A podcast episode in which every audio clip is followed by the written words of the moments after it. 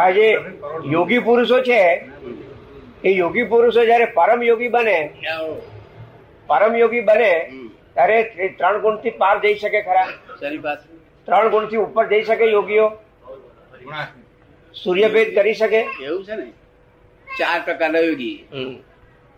એક દેહ યોગી. એક દેહ યોગી. જે આસનોમાં કે બધા રાચ્યો હોય દેહને દેહને જ કામ રાચેલા હોય એમાં જ નિરંતર મન વચન યોગ જમાવે શું કહે? પછી એક વચન યોગી.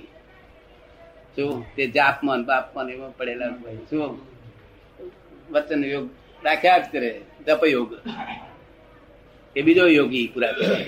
આ આ યોગી કહેવાય. દેહ યોગી વચન યોગી. વચન યોગી એટલે જપ યોગી. મન યોગી. અને ત્રીજું મનોયોગી એટલે શું? અહીં પાછળ ચક્કરો છે ને તેને એકાગ્રતા થયા કરે. આ ત્રણ યોગીઓ ત્રિગુણના આત્મક ના આધીન જ છે શું છે? કોઈ આ ત્રણ ગુણમાંથી બહાર નીકળેલો? નહીં. નહીં. અને ચોથો યોગી આત્મયોગી. આત્મયોગી. એ આત્મયોગી થાય એ ત્રણ ગુણની બહાર નીકળ્યો કહેવાય. શું? બરોબર. આ ચાર પ્રકાર યોગીઓ.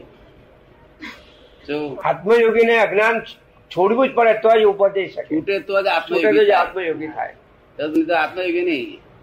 આ બધા દેહ યોગી વચન યોગી એમાં છતાં ત્રિગુણાત્મક થશે નહીં. એટલે ક્યારે પિત્ત વધી જાય? જો અને ક્યારે બધું વધી જાય કહેવાય? નહીં. નહીં. આ ગુણો તો બધા નાશવંત છે ગુણો. કેવું? નાશવંત ગુણો છે. હા આ જે પ્રકૃતિના ગુણો છે ને તે બધા વિનાશી છે. એનું શું કારણ વિનાશી? કે વાત પિત્ત ને કપ વધે ની તરત સનેપત થાય તરત આજ નલાયક ના લાગે બચકાવું પડે. શું? અલા કઈ ગયા ગુણો બધા? કેવા દયાળુ થાય ને શાંતિ ગુણના આધીન છે. શાના આધીન છે? આ પ્ર- પ્રકૃતિના આધીન છે. ત્રણ ગુણાને આધીન છે.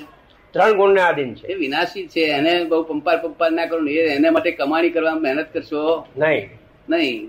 કમાણી તો પોતાના કાયમ પરમાનન્ટ ગુણ જે આત્માના છે એને પ્રાપ્ત કરવાની તૈયાર જે ક્યારેય પણ જાય નહીં આયા પછી. શું કહ્યું? કોઈ પણ સ્થિતિમાં ના જાય. પ્રકૃતિ વાંકી થઈ હોય તો પણ એ જાય નહીં.